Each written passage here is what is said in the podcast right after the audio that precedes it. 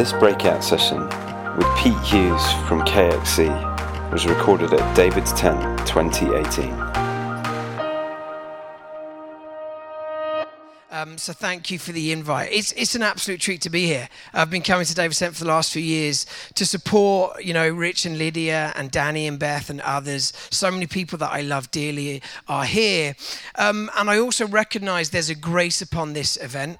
Um, like as someone that spends a bit of time at conferences, New Wine, Focus and, and other events, like God calls out these events and they, they sort of emerge and God uses them for great things, but they carry something unique. There's something unique about this space. Would you agree? There's something utterly unique. I regularly get asked, what is it about David's Tent that has grown from a few hundred to sort of six thousand plus? Like, what, what is it? What's the magic? And I'm like, I honestly don't know. The grace of God. The anointing of God, the presence of God, that he just faithfully shows up year in, year out, and people meet with him and their lives are transformed. And that's why it's an absolute joy to be here. And one of the things that I think is special about this place is it's seventy-two hours where there isn't really much of an agenda. There's not really much of a schedule. There's like bands overlapping and, and flowing together. But really, no one comes with like this kind of like fixed set and this is exactly how we're going to do it. We're just going to start worshiping and see what happens and allow the Spirit to do his thing. And the Spirit, when he's given space to do his thing, will always do remarkable things. Where the Spirit of the Lord is, there's freedom. And there's a deep sense of freedom. You can hear it in the tent right now and you can feel it in this um, space here too. So it's it's a joy to be here. And one of the things I want to do in this workshop, and maybe we'll just create some space for ministry at the back end, um, I don't count myself as much of a, a prophet, um, but I, I lead a church in King's Cross with my wife, Bea, and we count it as part of our role. My wife is highly prophetic, but we count it as, as part of our role um, to wed ourselves to the prophets. In Ephesians, it talks about the church being built on the foundation of the apostles and the prophets. The, the prophets see what God is doing, and the apostles build towards what God is doing. So you always have to have this marriage of the apostles, the sent ones that are building things, and the prophets that are seeing and sensing what the Spirit is doing. So I spend a good chunk of my time just hanging out with prophetic figures and just asking them lots of questions. What do you sense is happening? What do you see happening? And I think I've learned to, to read the times, if you like, because I've I've I've spent enough time with prophetic people and, and seen how they begin to look at what's happening in the culture around, look at what's happening in the church and begin to discern what God's doing. So I just want to share some insights of what I hear multiple prophets saying, not just across the U K, um, but across the world. Obviously people like uh, Pete Gregg and Mark Sayers and Danielle Strickland, and I could name people after, you know, Pastor um, Agu Irukwu from the Redeemed Church of God, many, many church pastors who are saying the same thing. And what they're saying is that the Spirit's beginning to do a new thing. That forget the things of old. Can you not perceive it? Something new is stirring up. A lot of people are quoting First Kings nineteen, I can hear the sound of a heavy rain. And obviously at an event like this, um, under canvas, we don't want to hear the sound of a heavy rain. But prophetically, we know what they're saying, that there's something new stirring. And when there's something new stirring, you've got to get on your knees. You've got to stop. You've got to pause and say, Lord, what is happening? Because I want to be a part of it. This is a moment for humility. It's a moment for intercession to welcome in the new thing that God is doing. So I really want to teach from Joshua three, verse five. Um, when Joshua, well, God is speaking through Joshua, and Joshua tells the people, consecrate yourselves, for tomorrow the Lord will do amazing things among you. Consecrate yourself, get ready, because tomorrow some extraordinary things are about to take place. This is what's so precious about David's Tent. It's seventy-two hours of, of consecration. Like, this is holy ground, isn't it? I, I, I literally mean this ground we're standing on. Um, the people that, that live in the house and own the place, they are people of prayer. They're people of the Spirit that want this place to be used for kingdom purposes. Um, so many events, wildfires, big church day out, David's Tent, meet on this place. And it just seems there's something um, God ordained about this space. That this is holy time, this is consecrated time. So consecrate yourselves. Tomorrow I'm going to do something extraordinary. And I want you to notice the context of God saying this to, to Joshua. Um, he's led the people to the banks of the River Jordan. They can see the Promised Land across from the river. Um, the backstory's been phenomenal. Moses has led them out of four hundred years of slavery. Um, they've had another climactic moment after the Red Sea where they ascend Mount Sinai. They enter into a covenant relationship with God. There's been supernatural provision through the journey. Um, And then Moses hands the baton over to Joshua and says, you, you are to now lead the people across the Jordan, eventually into the Promised Land. But at this point in the story, they're just parked. They're camped on the banks of the River Jordan. Um, they can see, they can smell, they can taste what is ahead of them, but there's a huge river to cross. And you can understand Joshua feeling this raw sense of excitement of what is to come, but let's just try and imagine the human side of that. And the human side would be that Joshua is aware that one of the greatest leaders in the history of the nation of Israel has led them to this point. Like, this is like David Moyes taking on from Sir Alex Ferguson. Like, like what's just come before is parting of the Red Sea, you know, Mount Sinai, covenant relationship with God. I mean, Moses is described as the one that spoke with God face to face. Like, this is the hero, and he's taking on the leadership after Moses. So he knows what's to come, and that's really exciting. But imagine the insecurity of, like, do I have what it takes? I've seen Moses lead like a mighty warrior. Do I have what it takes? Like, are our best days behind us? Like, do do I have what's going to be necessary to lead the people, not just into the land, but to overcome the giants in the land so that we can settle in this land and thrive in relationship with God in the land? You can imagine the crisis in confidence, right? Um, and at that point, God speaks to him and, and says, like, consecrate yourself today, because tomorrow I'm going to do something extraordinary. And this is what the prophets, um, I think, are saying right now. Consecrate yourself today. That that's the priority of this day, this season in the life of the church, is to consecrate yourself. It's a time of pruning. It's a time of preparation, um, to ready ourselves for what is to come. Consecrate yourself. Tomorrow, I'm going to do something utterly remarkable. In other words, God is saying to Joshua, you, you, your destiny's hidden in your history. Your destiny's hidden in your history. What's happened before, I can do it again. It's happened before, I can do it again. What I've done with Moses, extraordinary. Yes, I can do it through you.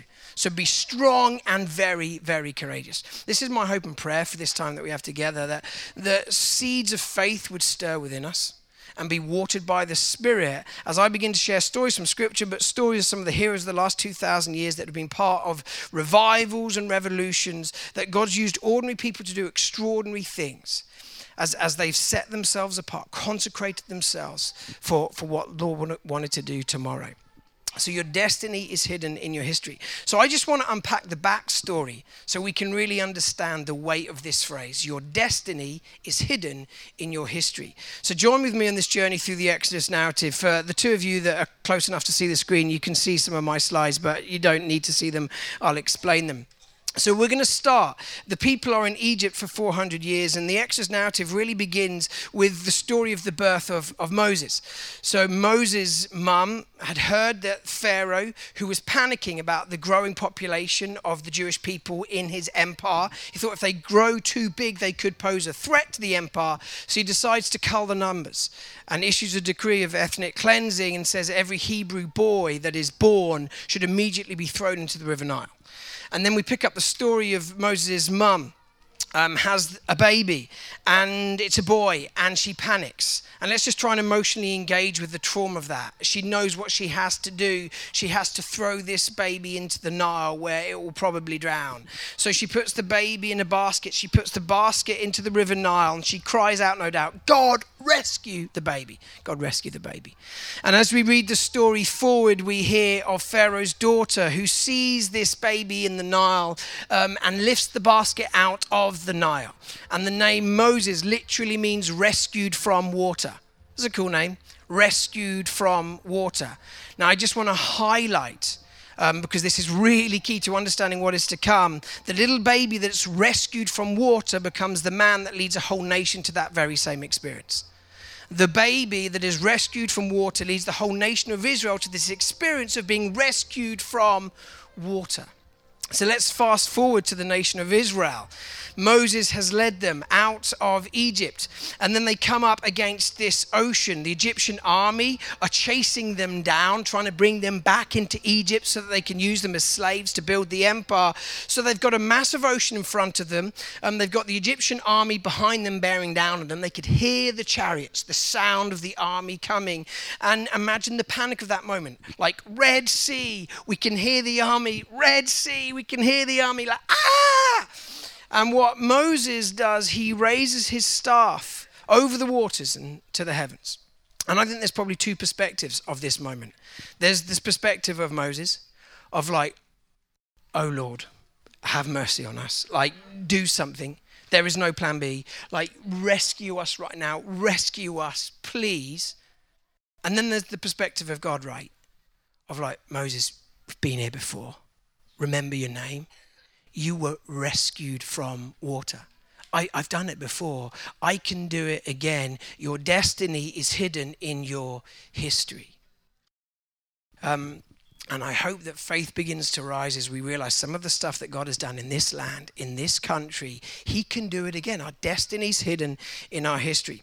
So they come out of Egypt. Um, they pass through the waters of the Red Sea, this incredible climactic moment. They then journey through the wilderness. They then have this second climactic moment, which is the giving of the law, the Torah, and the Ten Commandments. And the Ten Commandments are hugely misunderstood, so let me briefly explain them to you. They're not a pathway to earn brownie points with God or somehow earn your salvation. God gives the Ten Commandments to an already rescued people, not as a way of rescuing them, because they're already rescued. They are free after four hundred years of slavery. They are free. So he gives to a free people a set of guidelines of how to enjoy relationship with God, to live in the circle of his blessings. It's like guidelines to human flourishing. So don't kill each other. It's hard for people to really thrive when you kill them. And don't sleep with each other's husbands and wives. It's, it's really hard for communities to, to flourish when there's adultery. And, and don't lie. And don't covet your neighbor's possessions. And every so often honor mum and dad, because that really helps. And, and once a week, take a Sabbath, a day of rest to enjoy intimacy with God and intimacy with others. And you'll notice the first three are the key ones of the Ten Commandments, which is about safeguarding your relationship with God. If you want to flourish in life, you can only flourish in relationship with God. This is like John fifteen, Jesus teaching about the vine. If you want to be fruitful, if you want to thrive, you've got to stay in the vine. Safeguard your relationship with God. So the Ten Commandments, this entering into covenant relationship with God, is God's way of saying we're going to wed ourselves to one another. It's, it's a marriage of sorts. And God gives them the gift of the Torah as a way of saying this is going to mark you out as my people so that the world will know what you're like and they'll know what I'm like. So out of Egypt, through the waters, into the wilderness, up the mountain to receive the law. And then you have stories of supernatural provision, like bread falling from heaven to feed and sustain them on the journey. And then eventually you've got this moment where Moses hands the baton over to Joshua, and Joshua's going to take them into the Promised Land. And we're going to explore that in a moment. Pause there. Um, because I want to tell you how this story provides the backdrop for understanding the story of Jesus and understanding our story. Okay, so, so we're entering into this moment, like ready yourself, consecrate yourself. Tomorrow I'm going to do something extraordinary. So if you read Matthew's gospel, his account, his biography of Jesus, Matthew structures his whole gospel around this story, the story of the Exodus. So you pick it up in Matthew chapter two. Um, you'll probably know the story of the birth of Jesus, that Herod, a little bit like Pharaoh, is freaking out um, and basically issues this decree that any Hebrew um, boy under the age of two should be put to death. So Mary and Joseph escape to... Yeah, there we go. And um, we get there in the end. So they escape to Egypt um, to, to make sure that Jesus would be safe. Eventually it's safe to come out of hiding, and they come out of Egypt. So there we go. So Matthew chapter two, they come out of Egypt. Um, follow the story. The next chapter, you'll notice that Jesus passes through the waters of baptism. Turn the page to Matthew chapter four. He enters into the wilderness, mirroring the forty years that Israel spent there in the forty days that Jesus spends there. So anyone reading this text, like around the time of Jesus, hears that he came out of Egypt, he passes through the waters, he enters into the wilderness, and they're thinking, this is ringing bells. I know this story. This is our story. This is the story of the Exodus. Maybe Jesus is fulfilling our story so that we can be free to be the people we were created by God to be and thrive in perfect relationship with God. So out of Egypt, through the waters, into the wilderness, turn the page to Matthew five, and you have the Sermon on the Sermon on the Mount. Notice the language there. A little bit like Moses ascending Mount Sinai to give the law. And the law was a pathway to blessing. Here's how to live in relationship with God so you can thrive. Notice when Jesus ascends the mountain, the Sermon on the Mount, how does he begin? He announces blessings. That's what the law was about, a pathway to blessing. And Jesus said, okay, here it is. Blessed are the poor in spirit, and blessed are those that mourn. And blessed are the meek, and blessed are those that hunger and thirst for righteousness, and blessed are the peacemakers, and blessed are those that are persecuted on account of me. In other words, I'm announcing blessing to a people that feel like they're separated from God and, and like they're living under a curse because the Roman regime are ruling over them. I'm announcing that blessing has come because I, the lawgiver, am now amongst you. So here's the new pathway to human flourishing. It's not the Torah anymore. It's relationship with me. I'm announcing a new pathway to blessing. Here I am. I am your Messiah. So again, anyone reading this is thinking, oh my goodness, coming out of Egypt, through the waters, into the wilderness, up the mountain, like Jesus is fulfilling their story. But it gets even better. If you keep reading through Matthew's gospel, you'll eventually get to the story of the feeding of the, the five thousand, which is supernatural provision, right? It's bread from heaven. Are you picking up on all of these hints? Out of Egypt, through the waters, into the wilderness, up the mountain, supernatural provision. So anyone reading it's thinking, okay, we, we know where this story's heading. Like in, in, in the first Exodus, they go from slavery in Egypt towards the Promised Land. And Jesus is like a second Moses leading a second Exodus, leading us out of sin, out of oppression, out of darkness, overcoming death. He's leading us to a new creation, a new Promised Land. But how is he going to get us there? Like if we, if we use the language of, of, of the story of Joshua, how is he going to get us across the River Jordan into the land? Like he's got us this far. How is he going to cross this divide? And I tell you what they weren't expecting. They weren't expecting crucifixion.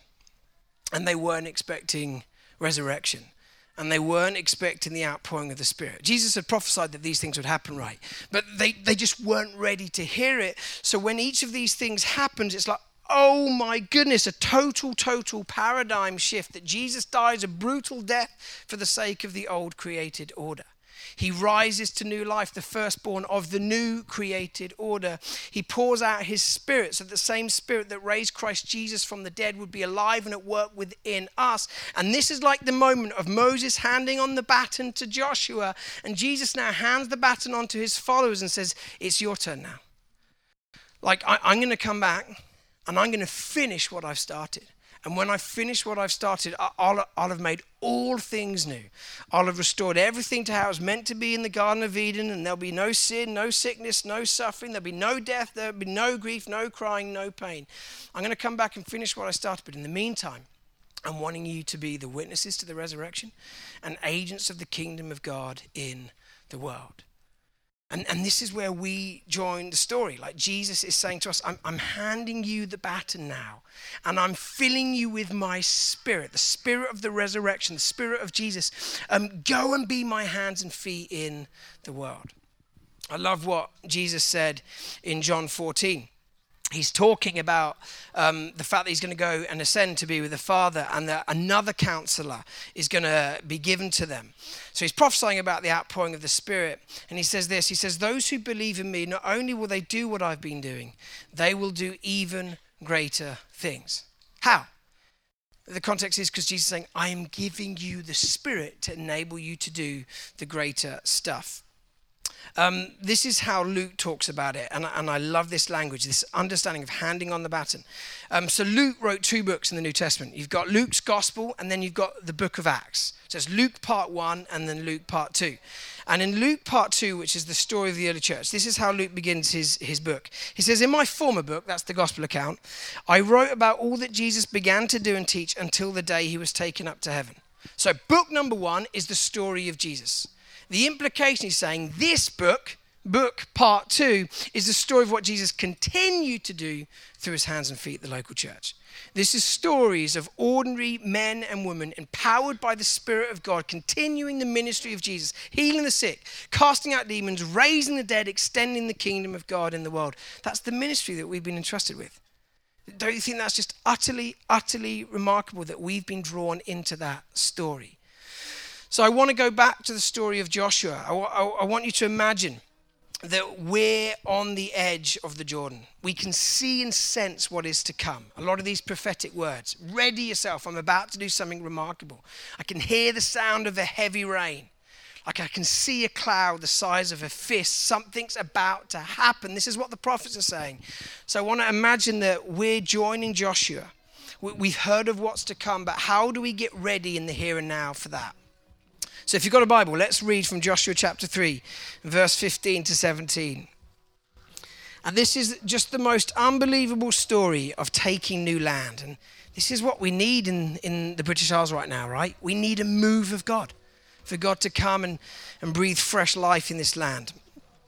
So, verse fifteen, chapter three of Joshua. Now the Jordan is at flood stage all during harvest. Yet as soon as the priests who carried the ark reached the Jordan, their feet touched the water's edge, the water from upstream stopped flowing. It piled up in a heap a great distance away at a town called Adam in the vicinity of Zarathen, while the water flowing down to the Sea of the Arabah, that is, the Dead Sea, was completely cut off. Um, the point here is that this river is uncrossable at flood season.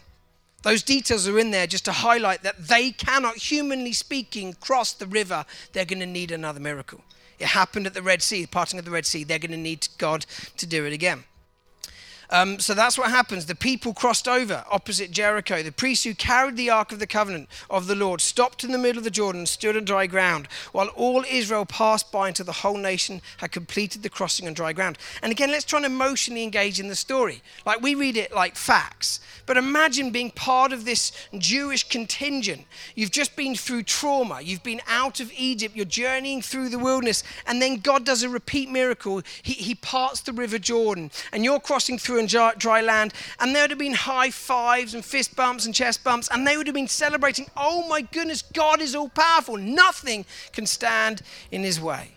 And Joshua says to them, I, I don't want you to ever forget this moment. So we're going to collect some stones from the middle of the River Jordan, and when everyone's crossed to the other side, we're going to assemble these stones and form an altar so that whenever we pass by that lump of stones, we'll remember, look at what God did for us. He liberated us, and he led us into this land in which we could thrive. So this is what it says um, in chapter four, verse twenty-one. And Joshua said to the Israelites, in the future, when your descendants ask their parents, what do these stones mean? Tell them, Israel crossed the Jordan on dry ground, for the Lord your God dried up the Jordan before you until you'd crossed over. The Lord your God did to the Jordan what he'd done to the Red Sea when he dried it up before us until we'd crossed over. He did this so that all the peoples of the earth might know that the hand of the Lord is powerful, and so you might always fear the Lord your God. Now, when all the Amorite kings west of the Jordan and all the Canaanite kings along the coast heard how the Lord had dried up the Jordan before the Israelites until they crossed over, their hearts melted in fear, and they no longer had the courage to face the Israelites. Just want you to notice that language. This is the story of what the giants in the land, the Canaanites, the Amorites, when they hear the story of the Jordan being parted, these giants, their hearts melt in fear like wax. It's that they literally fall apart. In other words, the taking of the land, the fall of Jericho, all of the other phenomenal stories that we don't have time to really look at, all of that stuff was inevitable once the river had been parted. Because everyone heard, if nothing can stand in the way of this Yahweh God, then we're goners. And like, like we need to know that. As we look at some of the obstacles in the culture right now, some of the challenges that we face in our communities, in our workplaces, we need to know that this stuff's inevitable. A move of God is inevitable, not because of what we're like, but because of what God is like. So then they get to the other side of the Jordan, and there's a second moment of consecration. Um, and I'm not going to read the story, and I'm certainly not going to show images on the screen, because I don't think you'd appreciate that. Um, But I want to make a point about why would this be an opportune time for um, for circumcision. Like, I don't know if there's ever a really good time for circumcision, but why would this be a good time for, for circumcision? Like, humanly speaking, it's crazy. I want you to realize just how stupid this is. They're about to go into battle against um, the citizens of Jericho. So strategically, you don't weaken your army when you're about to send them into battle, right? You don't send your fighting men into battle, and just before they go into battle, you cut off their foreskins and weaken them. Why would God do that? And the simple answer is God would rather have his army consecrated than strong. He'd rather have his army weak and dependent than strong. And we've got to hear this stuff. And because one of the things I'm really passionate about is, is cultural renewal. I want to see, we lead this church in central London, and we have this vision of raising up disciples that infect every sphere of culture with the values of the kingdom of God. Um, people that have a vision for the renewal of the fashion industry, the music industry, um, law and business and politics and education and the third sector, and the list goes on. We want to send out people that renew the culture around them. Um, and I've read a fair bit around this theme of cultural renewal, God on a mission to make all things new, and I feel utterly committed and excited to that vision. But I hear a lot of people basically saying we need to raise up people that that rise to the top of that industry, like lawyers, an incredible influence, and people who rise up the sphere of politics so that they're governing and carrying significant leadership weight, and rise up in the media industry, and rise up and dot dot dot, and all of that excites me. It really excites me. Um, but it's a very human understanding of how culture is shaped. Because when you read the scriptures, God says, okay, what I'm going to do now is I'm going to weaken the army and send them into battle. I'm going to, I'm going to take foolish things and use them to shame the wise. And I'm going to take weak things and I'm going to shame the strong. Um, here's how we're going to see culture renewed, by getting on our knees and crying out for a move of God. That That is my conviction right now. Having spent eight years in a global city, working really hard to invest in leaders and raise up disciples with a vision for, for cultural renewal, and I'll remain committed to that. Um, but the conviction I have right now is, is we need to get on our knees and cry out for another move of God, another great awakening. And it therefore encourages me um, that we don't have to be strong enough. We don't have to be impressive enough to shape culture. We have to be dependent enough. So we have the story of circumcision, and then it's followed by another moment of consecration. So let's read this, Joshua five, verse thirteen. Now when Joshua was near Jericho, he looked up and saw a man standing in front of him with a drawn sword in his hand. Joshua went up and asked him, "Are you for us or for our enemies?" "Neither," he replied. What an amazing moment. What a humbling moment, right? You see this mighty warrior. Are you on our side? It does matter because you look very strong. Are you on our side or on our enemy's side? And he's like, neither. In other words, you've completely misunderstood. Like the, the equivalent question would be us saying to God, are you on my side? Are you on our side? And God's like, what are you talking about? It's the wrong question. The question is, are you on my side? I, I'm the Lord of heaven and earth. So stop trying to bend my arm to be on your side. Just drop your plans and, and make a choice. Are you going to be on my side? This is essentially what's happening in the encounter. But as the command of the Lord, uh, Lord's army, I've now come. Then Joshua fell face down to the ground in reverence. And he just realized, oh my goodness, if you're the commander of the Lord's army, then like, I'll just drop everything. I'm, I'm on your side. I, I, I want to be on your side. What message does the Lord may have for, uh, what message does my Lord have for his servant? The commander of the Lord's army replied, "Take off your sandals, for the place where you're standing is holy." And Joshua did so. So the key word, the key phrase here, take off your sandals, this is holy ground. Now I've men- mentioned this idea that your destiny is hidden in your history. Joshua is panicking that the great days for the nation of Israel were in their past. And God says, don't you get it? He who began a good work will carry it on to completion. I, I've done it before, I can do it again. What was one of the defining moments in the story of the Exodus? One of the defining moments was Moses having an encounter with God at a burning bush. This bush in the middle of the wilderness is being consumed, and Moses goes up to it, he's freaked out. This bush is on fire, which is a very standard thing in the middle of a wilderness, right? That's in burning heat. That's very standard, but this bush isn't being consumed. It's not burning up. So as he approaches, he hears the voice of Yahweh speak to him, and God says, take off your sandals, this is holy ground. In other words, I'm about to do something utterly remarkable. So get on your knees, consecrate yourself, ready yourself for a major move of God. Now, when Joshua hears the angel say the exact same words that were spoken to Moses, to him, Joshua, take off your shoes, this is holy ground. Imagine the adrenaline rush at that point. Your heart pounding within you of like, God's about to do something incredible. He said, consecrate yourself. Tomorrow I'm going to do something incredible. And then there's a second act of consecration in the circumcision. And now here's another act of consecration. God is about to do something remarkable. These are the times we live in. I honestly believe God's going to do something remarkable. Um, but we've got to ready ourselves. This is holy ground. So let me land-ish um, by mentioning just the, the beginnings of the story of how they take Jericho, because there's so much to learn from how they take this city of Jericho, the fortified city. Um, two thoughts then. Number one, the way into the city is through the house of the prostitute. If you know the story of how they get into the the um, the city of Jericho, um, one of the key moments in the story is they gain access through this house in the city wall of Rahab, the prostitute, this lady that was overlooked, an outcast that was despised. And God says, you see that lady? I'm going to use that lady. I'm going to take that which is forgotten and I'm going to use them for my kingdom. I'm going to take something foolish and I'm going to use it to shame the wise. Something that's perceived as weak and I'm going to use it to shame the strong. This is how God works. He takes ordinary people and does extraordinary things in them. We've got to get over this idea that we as the church need to be really impressive and use social media to show the world around us how impressive we really are. No, we're not. We are weak and we are broken, but God always chooses the weak and the broken to build his kingdom. So I want to share some stories, um, again, with the hope of building some faith, of phenomenal moves of God that have happened either in this country or elsewhere. And we tend to share the edited highlights, a little bit like Match of the Day, you know, where ninety minutes of football is condensed into three minutes. You just see all the best bits, right? When we share these stories, we just share the best bits. Um, but some of the most powerful bits in the story, no one actually really knows. And they're often the bits that precede the breakthrough moments. Um, so firstly, I want to tell you about Martin Luther.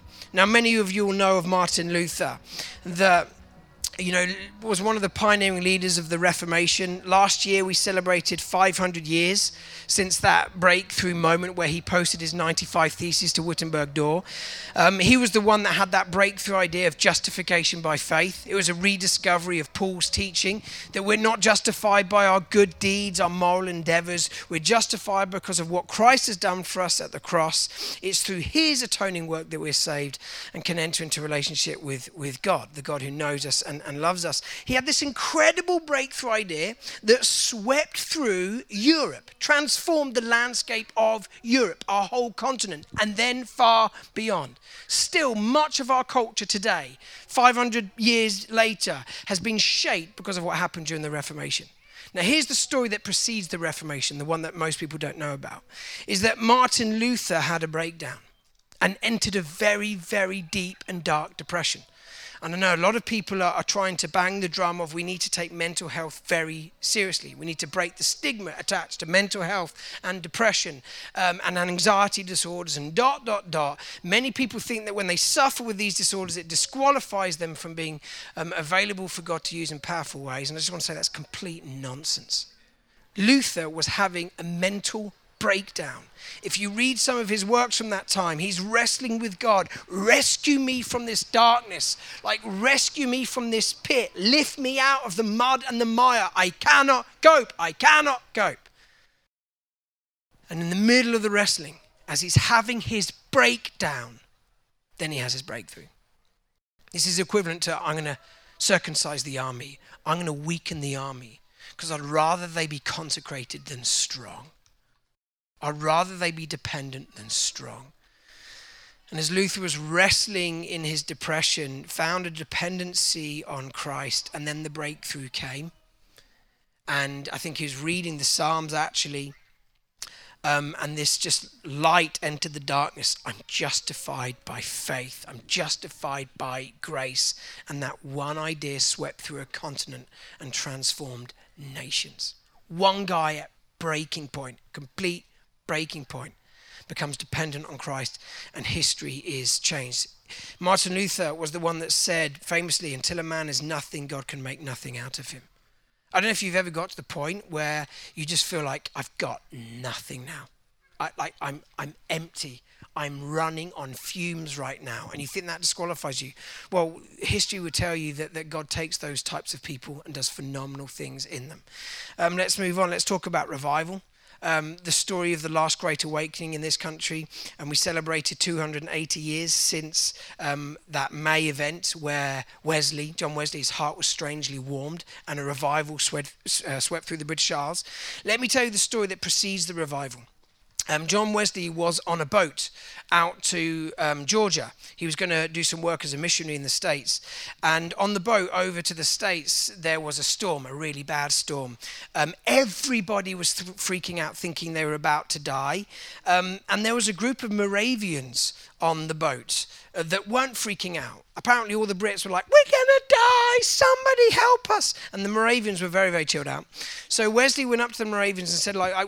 I can't understand it. We're potentially about to die and you seem very chilled. Um, and this is a paraphrase, obviously. Their response was, we don't fear death. We live in a different story. And we live in a story where death isn't the end of the story. It's just a gateway into everlasting life. So we don't fear death. We'll willingly give our lives for the sake of the story of God's kingdom on a move. And Wesley was just shaken by that. It was like, I've just, I mean, Wesley was a priest at the time, but it was like, I've just not encountered that kind of faith. Anyway, Wesley went on to spend two years working as a priest um, in Georgia, and everything went horribly wrong. Wesley, the guy that we quote, we celebrate him as a hero of the faith, right? But in that two years, everything went horribly wrong. He ended up escaping Um, coming back to the U K because two different people had filed lawsuits against him. He didn't think it was safe for him to stay, so he gets on a boat, comes back to the U K, completely discouraged, absolutely deflated, and says to one of his friends, I'm, I'm not even sure what the state of my faith is anymore. I'm a priest, right? But I, I, I honestly, I, I'm questioning everything. And the guy says, do you know what? I think you should go to this prayer meeting. It's led by the Moravians. Ding! Those are the guys on the boat. Um, it's in Aldersgate, central London, and Wesley rocks up to this prayer meeting, and one of the guys at the prayer meeting is reading Luther's commentary on the book of Romans about justification by faith, and as he hears this message of justification by faith, the Spirit of God falls in the most phenomenal way, and that's the point where he famously says, I felt my heart strangely warmed. And then the stories that flow after that encounter, they are unbelievable. Like hundreds of thousands of people coming to faith. Like at the time, um, Britain was in an absolute mess. People were just spending their time wasted on gin because the price of gin was so low and people wanted to escape the reality of the time. Um, absolute low point historically in the culture. Um, the revolutions were sweep, sweeping across Europe, the French Revolution. And a lot of historians would say the reasons the revolutions didn't come to the the British Isles because a different revolution take place. And it was the revival, the Great Awakening. And Wesley was once asked by this young clergyman. The clergyman wanted to know, like, what was it about his ministry that was seeing hundreds of thousands come to faith? Um, and this is what Wesley responded. He said, I catch fire and people come and watch me burn. Like, it's not a tactic, it's not a technique, it's not like the way that I preach. I literally spend time in prayer meetings. I consecrate myself. And from a place of brokenness, because I, I hit low, having returned from Georgia, from a place of brokenness, I encountered Christ. My life was transformed. I catch fire and people come and watch me burn. Like, forget the tactics, all the church growth books that we're devouring. Forget all of that. When we spend time in the presence of Jesus, we catch fire. People will come and watch us burn. Let me tell you the story of another revolution, the story of Martin Luther King and his fight against the racial discrimination they're experiencing in the States. And again, we celebrate his great sermons, you know, the, his vision and, and all the amazing things that he stood for. The story that we often don't tell is the breakdown he had before the breakthrough that eventually took place. So I want to read you a story of what happened to him and just before some of the breakthroughs that, that we know so well. And the context for this story is that he's just taken on the leadership of the civil rights movement in the States, and he's beginning to get pushback. He spent time in prison. He's got the Ku Klux Klan wanting to take him out, so tension levels are rising, and this is a story of Martin Luther King. The following night, King, shaken by his first jail experience, sat up in his kitchen wondering if he could take it anymore. Should he resign? It was around midnight. He felt agitated and full of fear. A few minutes before, the phone had rung and it was the K K K. We're tired of you and your mess now. If you aren't out of this town in three days, we're going to blow your brains out and blow up your house. King sat staring at an untouched cup of coffee, tried to think of a way out. A way to quietly surrender leadership and resume the serene life of scholarship he had planned for. In the next room lay his wife Coretta, already asleep, along with their newborn daughter Yolanda. Here is how King remembers it in a sermon he preached, and I'm quoting now. And I sat at that table thinking about the little girl and thinking about the fact that she could be taken away from me any minute. And I started thinking about a dedicated, devoted and loyal wife who was over there asleep. And I got to the point that I couldn't take it anymore. I was weak. And I discovered then that religion had to become real to me and I had to know God for myself. And I bowed down over that cup of coffee. I'll never forget it. I prayed a prayer and I prayed out loud that night. I said, Lord, I'm down here trying to do what's right. I think I'm right. I think the cause that we represent is right. But Lord, I must confess that I'm weak now. I'm faltering. I'm losing my courage. And it seemed at that moment that I could hear an inner voice saying to me, Martin Luther, stand up for righteousness, stand up for justice, stand up for truth, and lo, I will be with you even until the end of the world. I heard the voice of Jesus saying, still to fight on. He promised never to leave me, never to leave me alone. No, never alone. No, never alone. He promised never to leave me, never to leave me alone. Three nights later, as promised, a bomb exploded on the front porch of King's home, filling the house with smoke and broken glass, but injuring no one. King took it calmly, saying, my religious experience a few nights before had given me the strength to face it. And we know the story that, that follows, an incredible move of God, a revolution. But what precedes the revolution is a man at the brink of a breakdown that encounters Jesus in that place. This is a moment of consecration, of readying himself, because tomorrow the Lord was about to do something unbelievable. Final story then um, of John Wimber. Um, twenty years ago, passed away, but had an incredible ministry in California. And then in the sort of eighties and nineties, spent a lot of time in the U K. Um, and that was in many ways an incredible season where the Spirit moved in power. And many of the churches that we're a part of experienced this renewal ministry. Like at a time when the church was really struggling numerically, not much life around, he came with this message that what we read of in the Gospels and the book of Acts, that should be the main and the plane of the Christian life. So we should be praying for the sick, we should be casting out demons, we should be commanding um, the darkness to flee and proclaiming the kingdom of God. And suddenly things began to happen. There was an amazing move of God, thousands of people coming to faith, signs and wonders in local churches. But the backstory, the bit that doesn't get told that much, was he went through his own breakdown moment. He'd been reading the book of Acts, studying the gospel stories, and realizing that all of the stuff that we read of in the life of Jesus and the ministry of the early church, we should be doing that stuff. So he spent two years praying for the sick, trying to push back demonic oppression where he encountered it, like preaching the message of salvation in Christ Jesus, like doing the stuff of the kingdom of God and seeing such little fruit. And after two years, he was deeply, deeply discouraged, like a real low point in ministry. And he had this moment with God where he was moaning. Like you say that, that, you know, because of what you've done and the Spirit work within us, we'll do even greater things. Well, we're seeing, mm, not much. Like, where are you? And this is what he felt God say to him. John, I've seen your ministry, but now I'd like to show you mine. Like I, I, I've seen what you can do, like your best teaching, your best prayers of faith. I've seen what you can do now that you're really weak. And this is a moment of consecration where there's desperation, and desperation always births faith. Now I'd like to show you what I can do. And what followed that encounter was perhaps the last very significant move of the Spirit in this country. Now, I tell you these stories to make a simple point. He's done it before, he can do it again.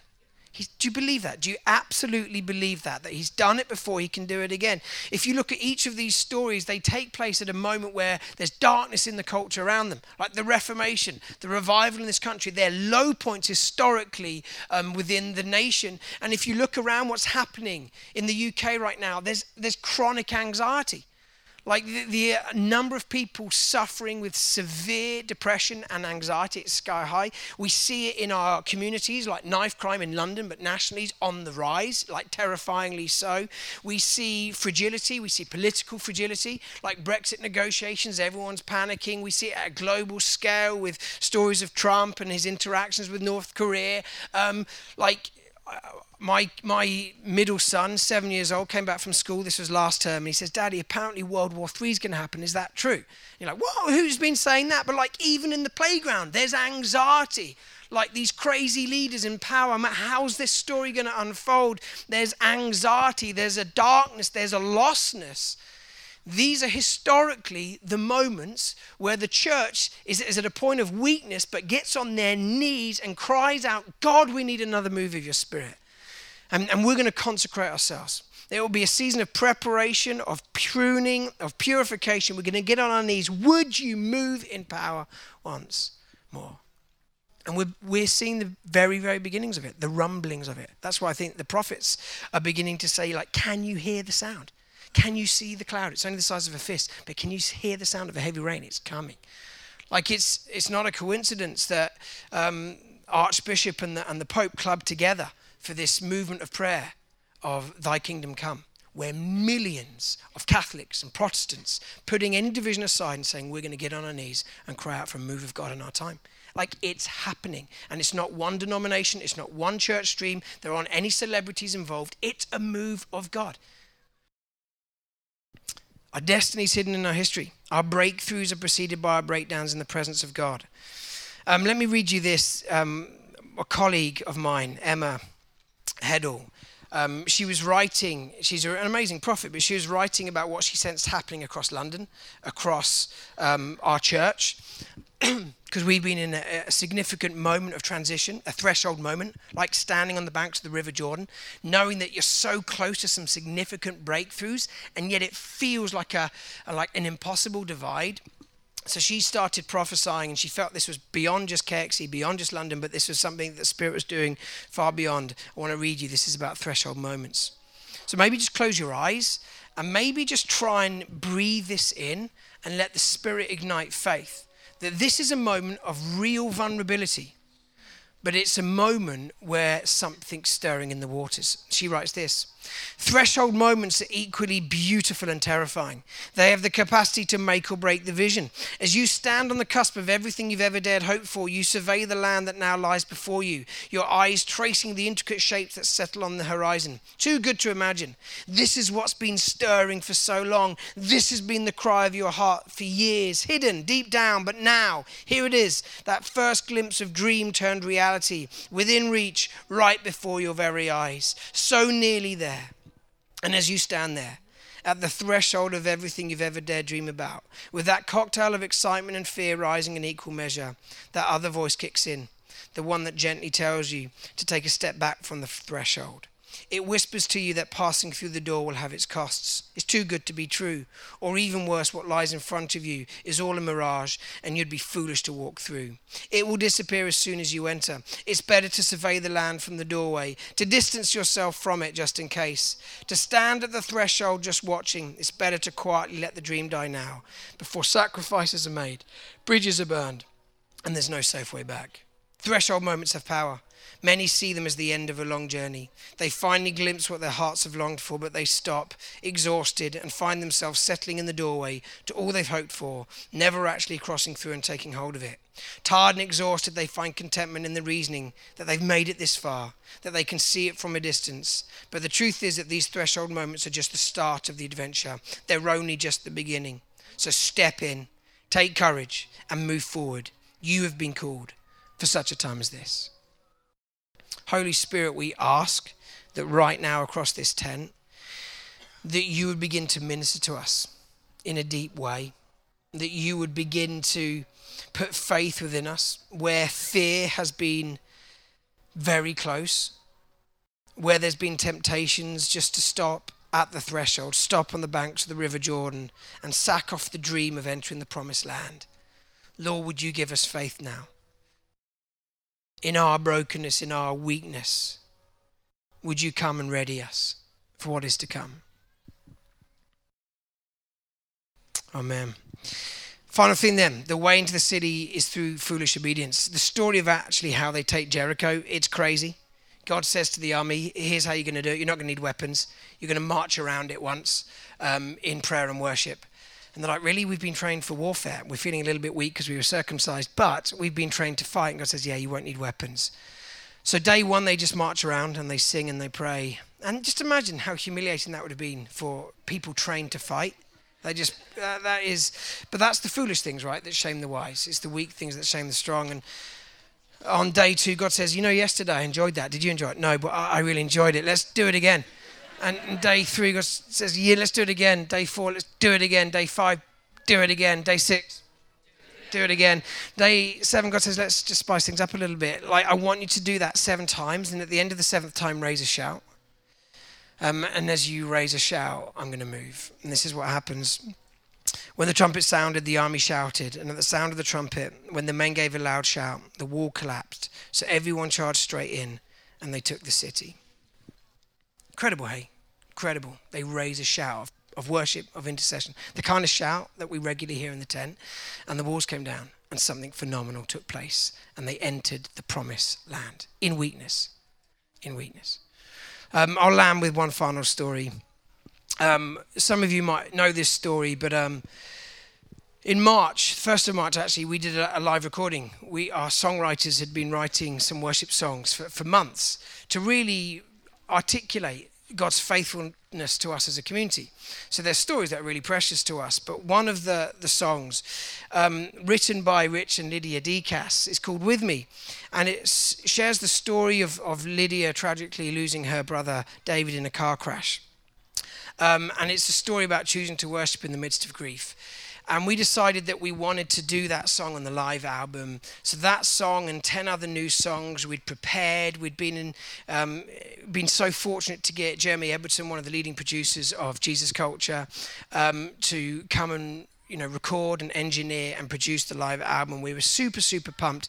And we'd been dreaming that this would be a moment of breakthrough in the life of our church. We'd had some real challenges, but we felt like God was stirring something. Faith levels were high. And the idea is we'd take these ten songs and they'd be weapons. Um, and we'd use these songs as a way of saying, God, would you come? And as we raise a shout, would the walls that stand in opposition to the kingdom of God in King's Cross, would the walls come tumbling down? Would there be a move of God in King's Cross where people's lives are turned around, where they experience salvation, people trapped in cycles of poverty? We were lifted from that. Lord, come and do your thing. So we were pretty excited. Um, and then the Saturday before the Thursday happened, something just horrific took place. Um, something hugely traumatic in that these two guys from Redding, California, um, got on a plane with another friend called John, so three of them on the plane. Jeremy Edwardson, the main producer, his sidekick, Andrew Jackson, and this other guy, John Osborne. And on the plane, they were doing what you do when you're just getting ready for a trip. They're eating horrible plane food. They're watching substandard movies, but enjoying it because there's nothing else to do on a plane. Um, and as they're watching stuff, Andrew Jackson, twenty-nine years old, begins to tell John, the friend who's actually a, um, a doctor, he said, I, I don't feel good. Just feel some chest pain. It doesn't feel right. So John did some things, some tests, and thought this isn't actually good. So he informed the pilot, said that we've got this guy. I think he's having some chest pains. Um, but the chest pains began to deteriorate. So John told the pilot, we need to get this plane down. Um, they were getting fairly close to Heathrow. So the pilot manages to sort of like get the plane down really fast. Um, they get Andrew onto a wheelchair. They wheel him down the aisle. And as he's getting off the plane, the ambulance ready, waiting for them at Heathrow, he goes into cardiac arrest. Um, and John and others get around and they start working on his body immediately.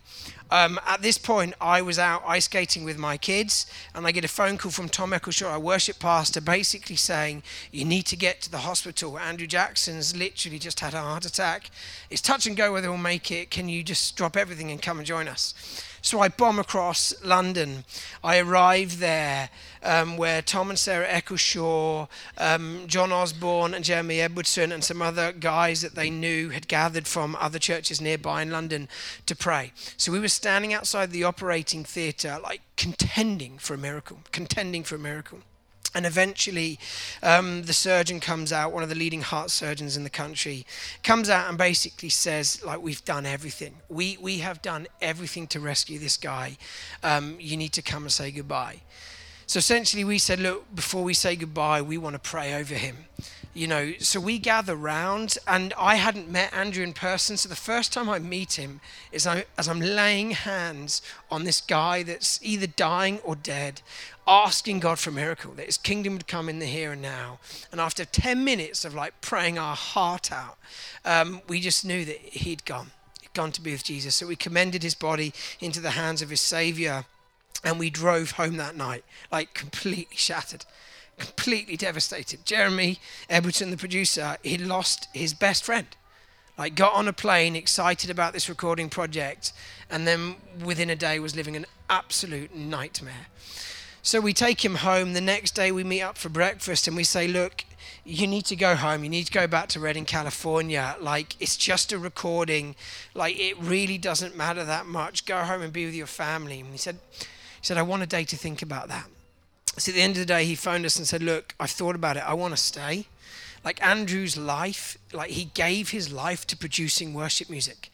Like, many of the songs that we sing will have been recorded by Andrew in this studio in, in Redding, California. So he said, look, I, I want to honor his life as a worshiper by finishing his final project.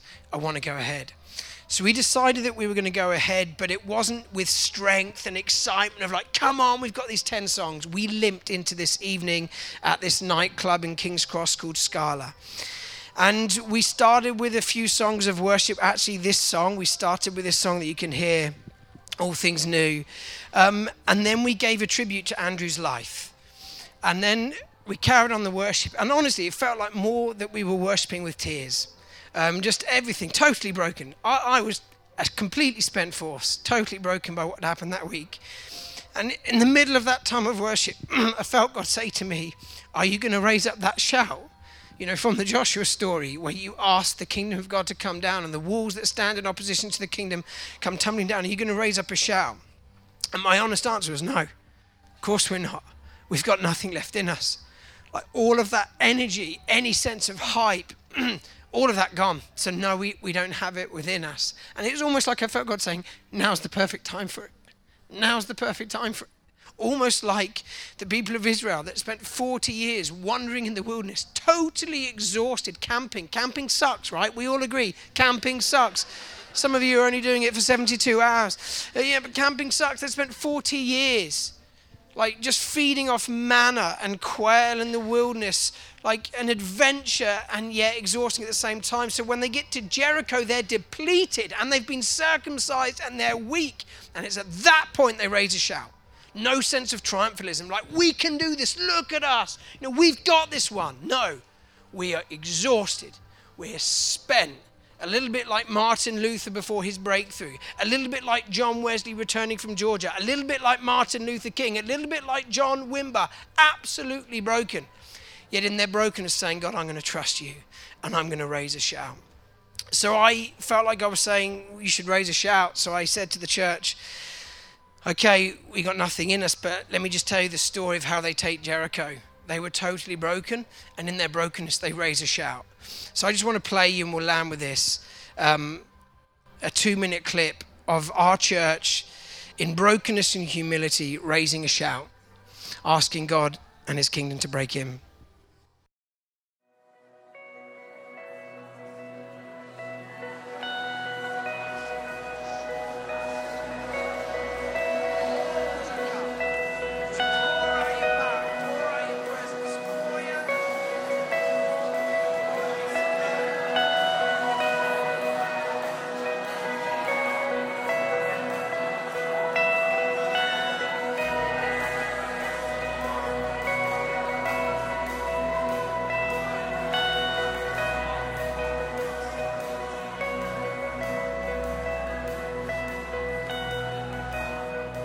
Okay, so we're going to sing this middle eight one more time, and let's use this song as a prayer as we cry out to God for his kingdom to come, his will to be done here in this amazing city in the heart of King's Cross.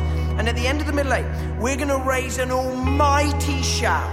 We want the heavens to hear it. We want the people of King's Cross to hear it. And as we shout out to our Father in heaven, we're asking that the walls that stand in opposition to God's kingdom here in King's Cross, that these walls would come tumbling down, that the King of Glory would come in. So let's begin to lift our voices as we pray, lift our voices as we sing. And when the time is right, we're going to raise a mighty shout. Are you ready? Lift up your heads, oh. Can report the Lord is at hand, and his kingdom is yours. Lift up your hearts, all who suffer and mourn. The Lord is at hand, and his kingdom is yours. Lift up your eyes.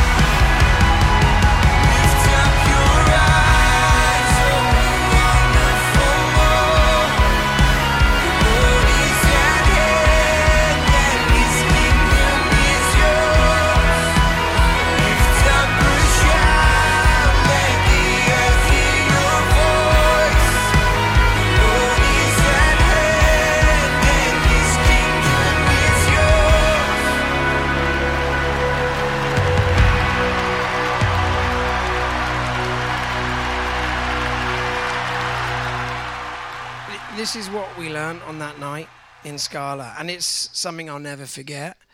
The, the roar of the broken releases the rule of heaven. It's the roar of the broken that releases the rule of heaven, that we don't have to be impressive enough to shape culture. We don't have to be strong enough. But if we consecrate ourselves, God can do extraordinary things amongst us. So this is the message that was given to Joshua, and I believe this is the message for us at David's Tent. This is a message to us as the church right now in this context, this cultural moment we find ourselves in. Get yourself ready. Tomorrow I'm going to do something remarkable. Consecrate yourself today, because tomorrow I'm going to do amazing things amongst you. I know I've slightly overrun, so let's just do one minute as we pray. You might want to hold out your hands, simple posture of receiving. So Lord, we say, not in a spirit of triumphalism, not because we think that we've got what it takes, because we don't, but we're asking that you would come and do something remarkable in our time. We don't want to have to look back at history to find stories of moves of God that can only be explained through an outpouring of the Spirit.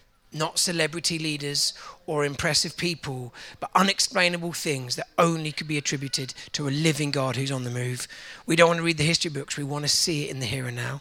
We are hungry to be caught up in a move of God. So, Lord, we humble ourselves. We ask, even for the rest of the time that we have here at David's Tent, this is holy ground. Do a work in us. Do a work in us. Purify us. Prune and strip back. Prepare us for what is to come, and may faith arise. May faith arise. And we pray this in your name. Amen. Amen. God bless. Have a um, fantastic time. Thanks for listening to this podcast. For more information about David's Tent and how you can get involved, check out davids tent dot net.